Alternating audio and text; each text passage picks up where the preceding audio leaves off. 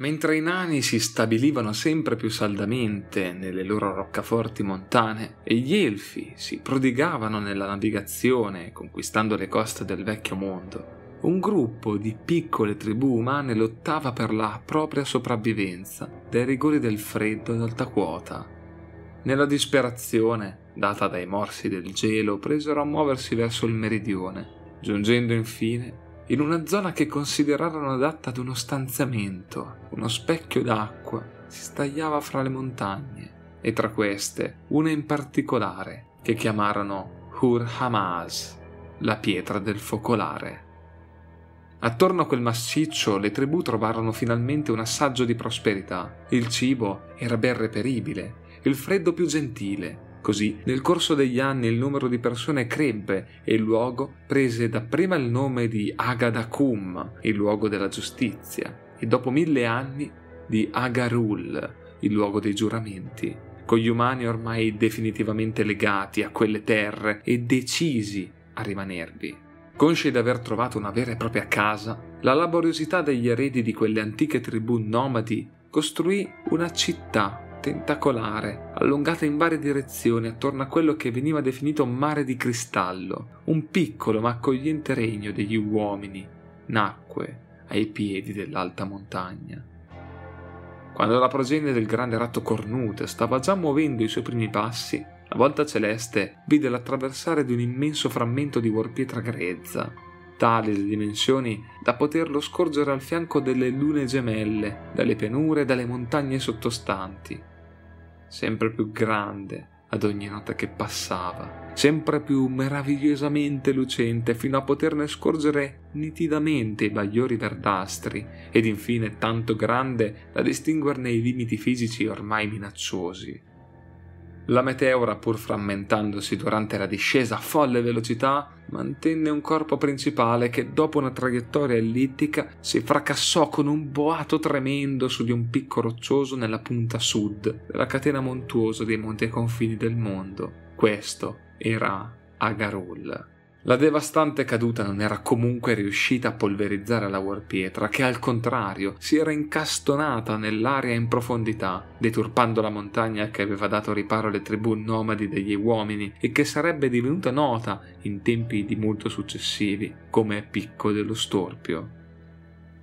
La pietra stella aveva spazzato via la pace e l'abbondanza che gli esseri umani si erano ricavati. La morte tornò a perseguitarli ancora una volta, ma non tutti perirono nella catastrofe. L'alto capotribù decise di non arrendersi e insieme agli altri sciamani offrirono sacrifici ai loro dei, rinominandosi come un solo popolo, gli Yagur, ossia i fedeli. E ancora una volta, come in passato, diedero un nuovo nome alla montagna ormai in frantumi, Kad Tur Magran, il trono dei cieli. Gli Yagur, facendo fondo alle risorse disponibili, costruirono di nuovo, ma questa volta tutti gli sforzi si concentrarono in una sola opera, una città-tempio, cercando di sfruttare la warpietra giunta dal cielo per ritagliarsi nuovamente un proprio regno. Ma la scarsità di cibo e forse la corruzione data dall'ignobile materiale condussero ad una guerra civile che devastò la città, indebolendo gli Yagur e aprendo la strada all'arrivo di un nuovo pericolo, un principe che tempo prima venne esiliato dalla sua stessa gente, con lo svilupparsi dei nuovi eventi aveva deciso di fare ritorno, conducendo con sé anche qualcosa che pareva averlo illuminato nel periodo d'esilio, una nuova divinità a cui si era votato e che ora avrebbe imposto agli Yagur. Questa era Malak, e fin da subito fu chiaro che il sangue sarebbe fluito quando i nobili della città vennero sacrificati vivi al maestro del quadruplice sentiero. Il principe instaurò una sorta di decadente teocrazia, proseguendo con sacrifici e obbligando le conversioni dei cittadini con la forza. La repressione non ebbe tempo di cementare i nuovi costumi improntati alla venerazione di Malak, che una nuova guerra civile scoppiò. Gli Yagur si divisero in due fazioni. I reietti, che avevano accettato la nuova religione e volevano sacrificare tutti coloro che ancora si rifiutavano di seguirla, e chi ancora si definiva fieramente Yagur, pregando gli antichi dei, detti anche i custodi della montagna, Lo scontro, inevitabilmente, proseguì per lungo tempo. Mentre il destino di quegli uomini veniva sconvolto, la malapietra giunta dal cielo, incastonata nella montagna, subì come tutte le cose l'azione del tempo e degli elementi. L'erosione e lo sferzare dei venti portarono il pulviscolo mutageno lontano, trasformando l'intera regione in una landa tossica. L'acqua del mare interno prese a brillare di una naturale luce verde e serpenti mutanti dalle dimensioni gargantuesche ne abitavano le profondità. Tutto era permeato dalla magia maledetta della Warpietra, un faro per molti bramosi di potere. Un uomo sconfitto e solo aveva percorso un sentiero di dannazione, covava rancore e cercava vendetta, seppur stremato non era debole, seppur piegato non era spezzato, aveva in sé ancora un'ambizione abnorme per un comune mortale. Ma dopo tutto colui che aveva in sé la volontà di sconfiggere la morte non poteva che continuare su quel percorso dannato, e fu così che Nagash giunse al picco dello storpio, Giunto in quel luogo in cerca di riparo, dopo aver vissuto la sconfitta a Nekar, trovò nelle caverne locate sotto la montagna un discreto tetto sotto cui poter riposare. Poi la sua attenzione venne colta dall'abbondante riserva di warpietra che quel picco martoriato poteva offrire. In breve tempo il grande negromante scoprì che quel materiale poteva essere usato per i suoi progetti la magia necromantica necessitava di gigantesche quantità di energia e la Warpietra rispondeva a quel problema. Così, all'ombra delle popolazioni umane del luogo, iniziò a lavorare. Generato abbastanza potere dall'imbrigliamento della malapietra, Nagash decise di muoversi, approfittando della guerra civile tra le fazioni Yagur. Colpì, assaltando i custodi della montagna con una forza di mille scheletri e anche se gli assalti al loro tempio fortezza vennero respinti, il signore dei negromanti distrusse le loro difese e uccise l'alto custode, reclamando il cerchio d'oro che conteneva l'occhio del dio. Con i custodi della montagna privati della loro guida, i reietti riuscirono a devastare due villaggi, ma dopo poco Nagashi intervenne una seconda volta, questa al fianco degli Yagur, che nel frattempo lo avevano proclamato dio della montagna, come anticamente profetizzato. L'assalto notturno si rivelò un disastro. I guerrieri reietti erano più temibili del previsto. In più, venivano protetti da potenti streghe. Davanti al fallimento, l'adirato negromante ordinò ai suoi seguaci di divorare i reietti caduti nelle prime fasi della sommossa, per incrementare la loro forza e conoscenza in un oscuro banchetto. Terminata l'orrida pratica, i non morti proseguirono nello stritolare la difesa nemica, fino a riuscire infine a piegarli.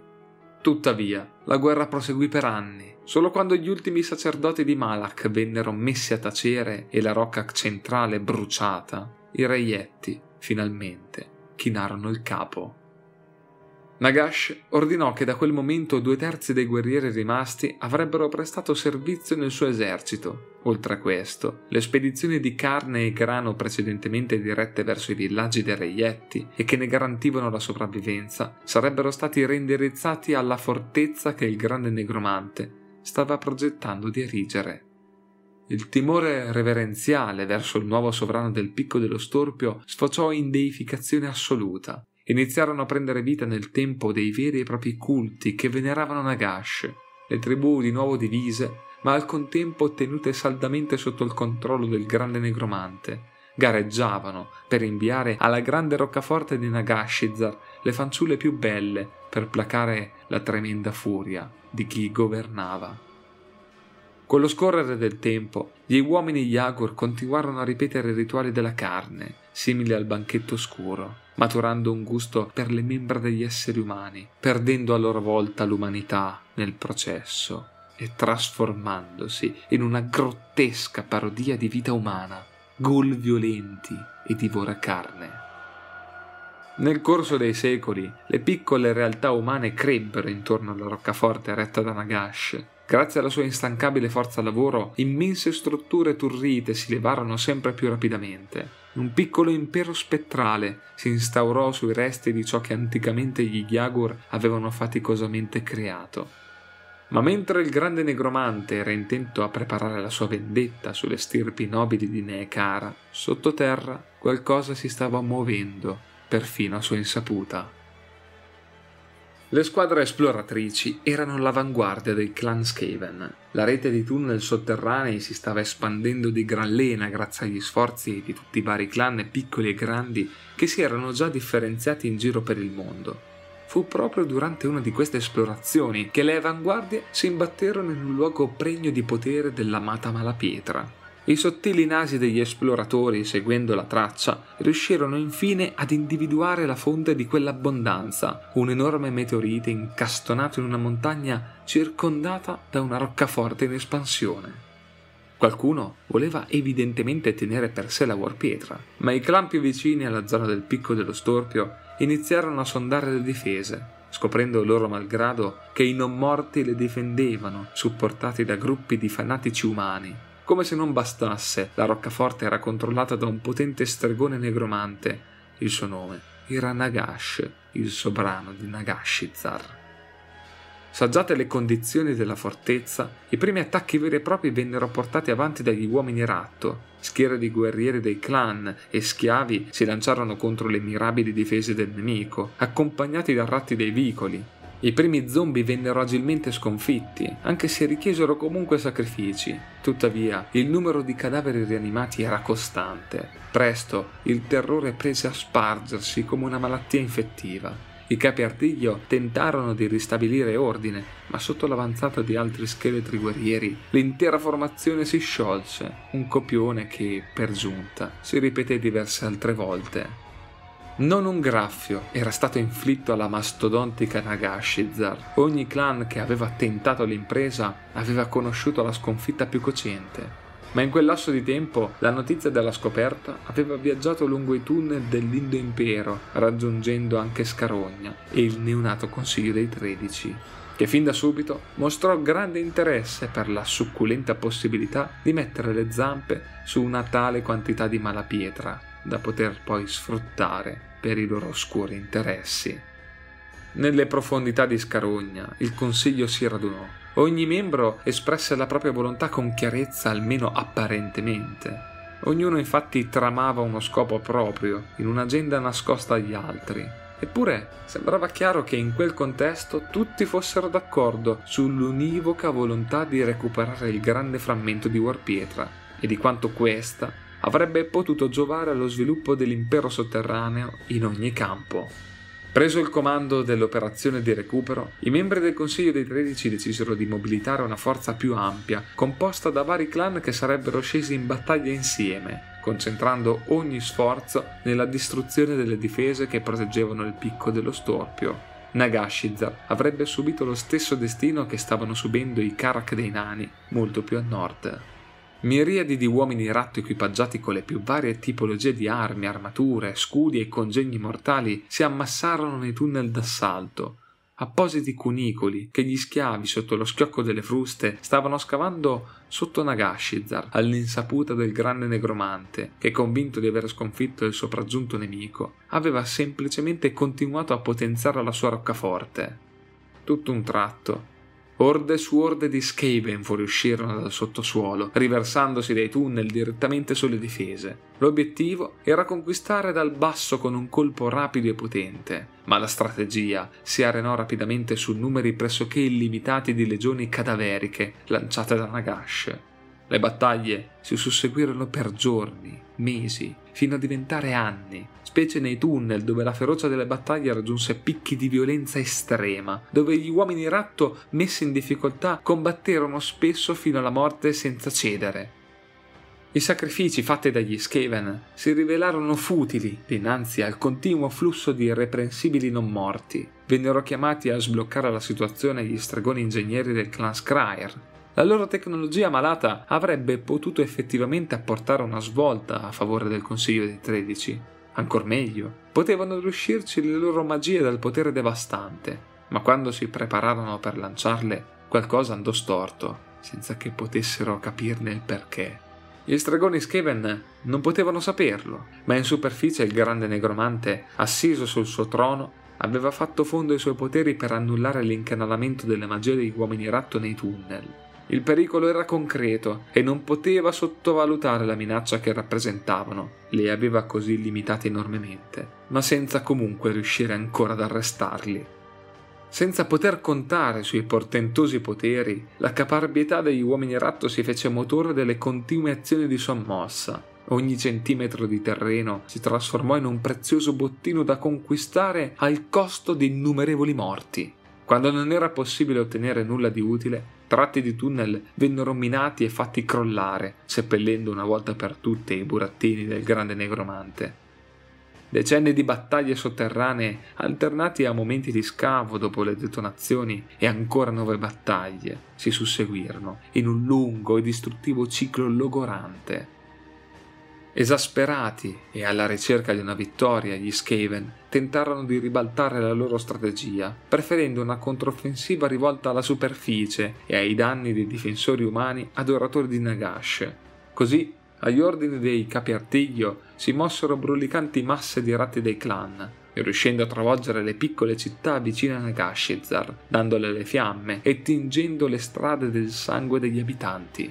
Eppure la resistenza fu comunque tenace. Temendo l'ira di Nagash, i discendenti degli Yagor si opposero con tutto ciò che avevano. Il destino di torture e sofferenze che li avrebbe attesi qualora si fossero trovati prigionieri degli Skaven non era nulla dinanzi alla paura verso il grande negromante e ciò che gli avrebbe fatto davanti al fallimento. Le difficoltà si moltiplicarono, ma a fronte di molti sacrifici riuscirono a resistere abbastanza da dare tempo alle falangi di scheletri rianimati di unirsi alla battaglia in superficie e bloccare così l'avanzata del nemico. La guerra era giunta ad un punto morto. Le due forze erano in sostanziale equilibrio ma il calderone delle battaglie continuava a richiedere ingenti energie e numeri. Da una parte, gli Skaven non erano riusciti a forzare con nessuno degli attacchi orchestrati la possente difesa. Dall'altra parte, Nagash, seppur dotato di un esercito instancabile, si era dovuto concentrare nel contenimento di un nemico inatteso e ostico. Cosa ancora peggiore, i suoi progetti volti verso Neekara stavano inevitabilmente slittando, un contrattempo inaccettabile. Gli anni si susseguirono e per quasi un secolo la guerra per il picco dello Storpio proseguì con immane violenza. Le forze inviate dai veggenti grigi riuscirono talvolta a insidiare con abilità le legioni di non morti, spingendo Nagashi in persona a scendere sul campo e scatenare la sua magia. Gli stregoni Skaven non riuscirono a concepire la sconfitta nemmeno nei momenti più incerti. Permeati dal potere della Warpietra si scagliarono contro il grande negromante. I più trovarono la morte ma non senza mettere in difficoltà il loro portentoso avversario. Lontano dal fronte, a Scarogna, il Consiglio dei Tredici si era nuovamente riunito come già era accaduto nel corso della guerra, eppure l'ottimismo dei primi anni era andato deteriorandosi ad ogni sconfitta subita, ad ogni piano fallito. La guerra che doveva condurre ad un incredibile vantaggio per i progetti del Consiglio si era rivelata un'enorme e infruttuosa campagna senza via d'uscita, Sembrava ormai impossibile uscire dall'impasse. Troppo era stato promesso ai clan impegnati nello sforzo bellico e ritirarsi senza un minimo vantaggio era inconcepibile. I capi clan si sarebbero adirati meditando vendetta. In breve, la situazione sarebbe degenerata in una guerra civile capace di far arenare i piani di conquista globale. Proprio nel momento di maggior difficoltà per gli Skaven, un piccolo gruppo di seguaci di Nagash si avvicinò alle postazioni degli uomini ratto, una possibile trappola del nemico, o forse una distrazione per qualcosa di ben peggiore. Eppure la compagine si dichiarò come delegazione inviata dal grande negromante di Nagashizar per proporre un'offerta vantaggiosa, capace di porre termine alla guerra. Nulla di anche solo paragonabile era accaduto durante un intero secolo di battaglie. Mai una delle due parti aveva avanzato proposte di tregua o addirittura di pace. Per la natura stessa che animava le due parti in causa era impossibile che ci fosse una qualche sorta di dialogo. Eppure quella delegazione, seppur con diffidenza, venne dapprima accolta e poi ascoltata, fino a che la proposta non venne condotta a scarogna. Nagash, stanco di dover impegnare così numerose risorse e tempo nella guerra di logoramento, stava proponendo non solo un trattato di pace, ma qualcosa di ancora più azzardato, il coinvolgimento degli Skaven nei suoi piani futuri. In cambio del loro aiuto, avrebbe fornito una parte della warpietra incastonata a picco dello storpio per un tempo indeterminato.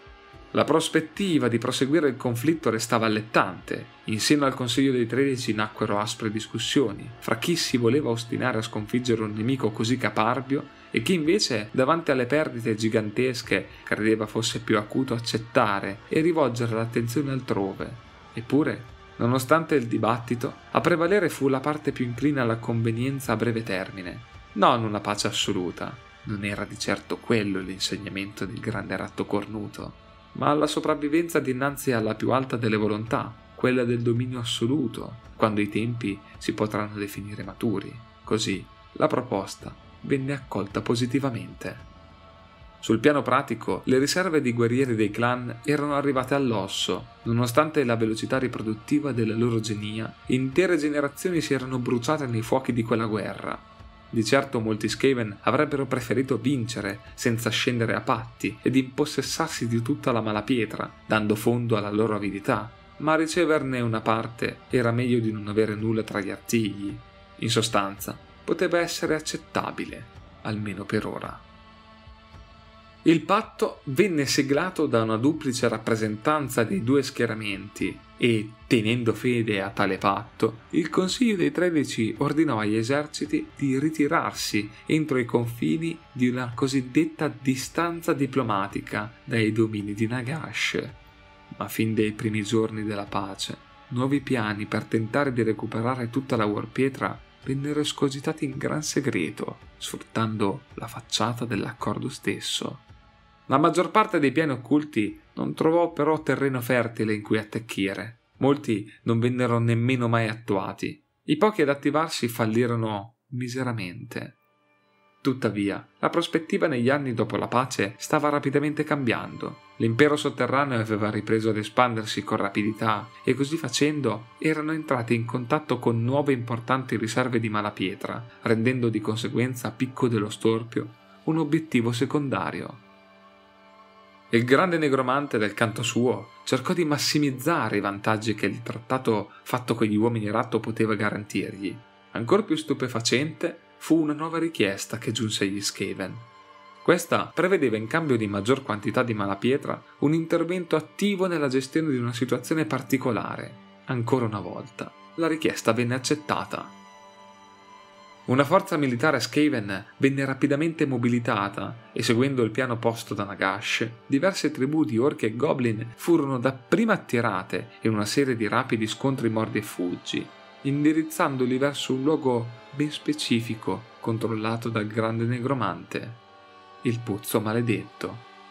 Miriadi di pelle verde condotte in trappola dagli astuti Skaven finirono nell'enorme pozzo, la morte aleggiava nell'area con una forza opprimente. Alcuni ratti del clan, davanti alla scena, liberarono il muschio della paura in maniera incontrollata. Qualsiasi progetto Nagash stesse preparando doveva essere di una portata difficilmente leggibile. Incuriosito e preoccupato, il Consiglio dei Tredici decise di inviare le sue spie con lo scopo di rivelare quale piano stesse perseguendo il Signore della Non Morte e quali nefande conseguenze ne sarebbero potute derivare, soprattutto per la progenie del grande ratto cornuto.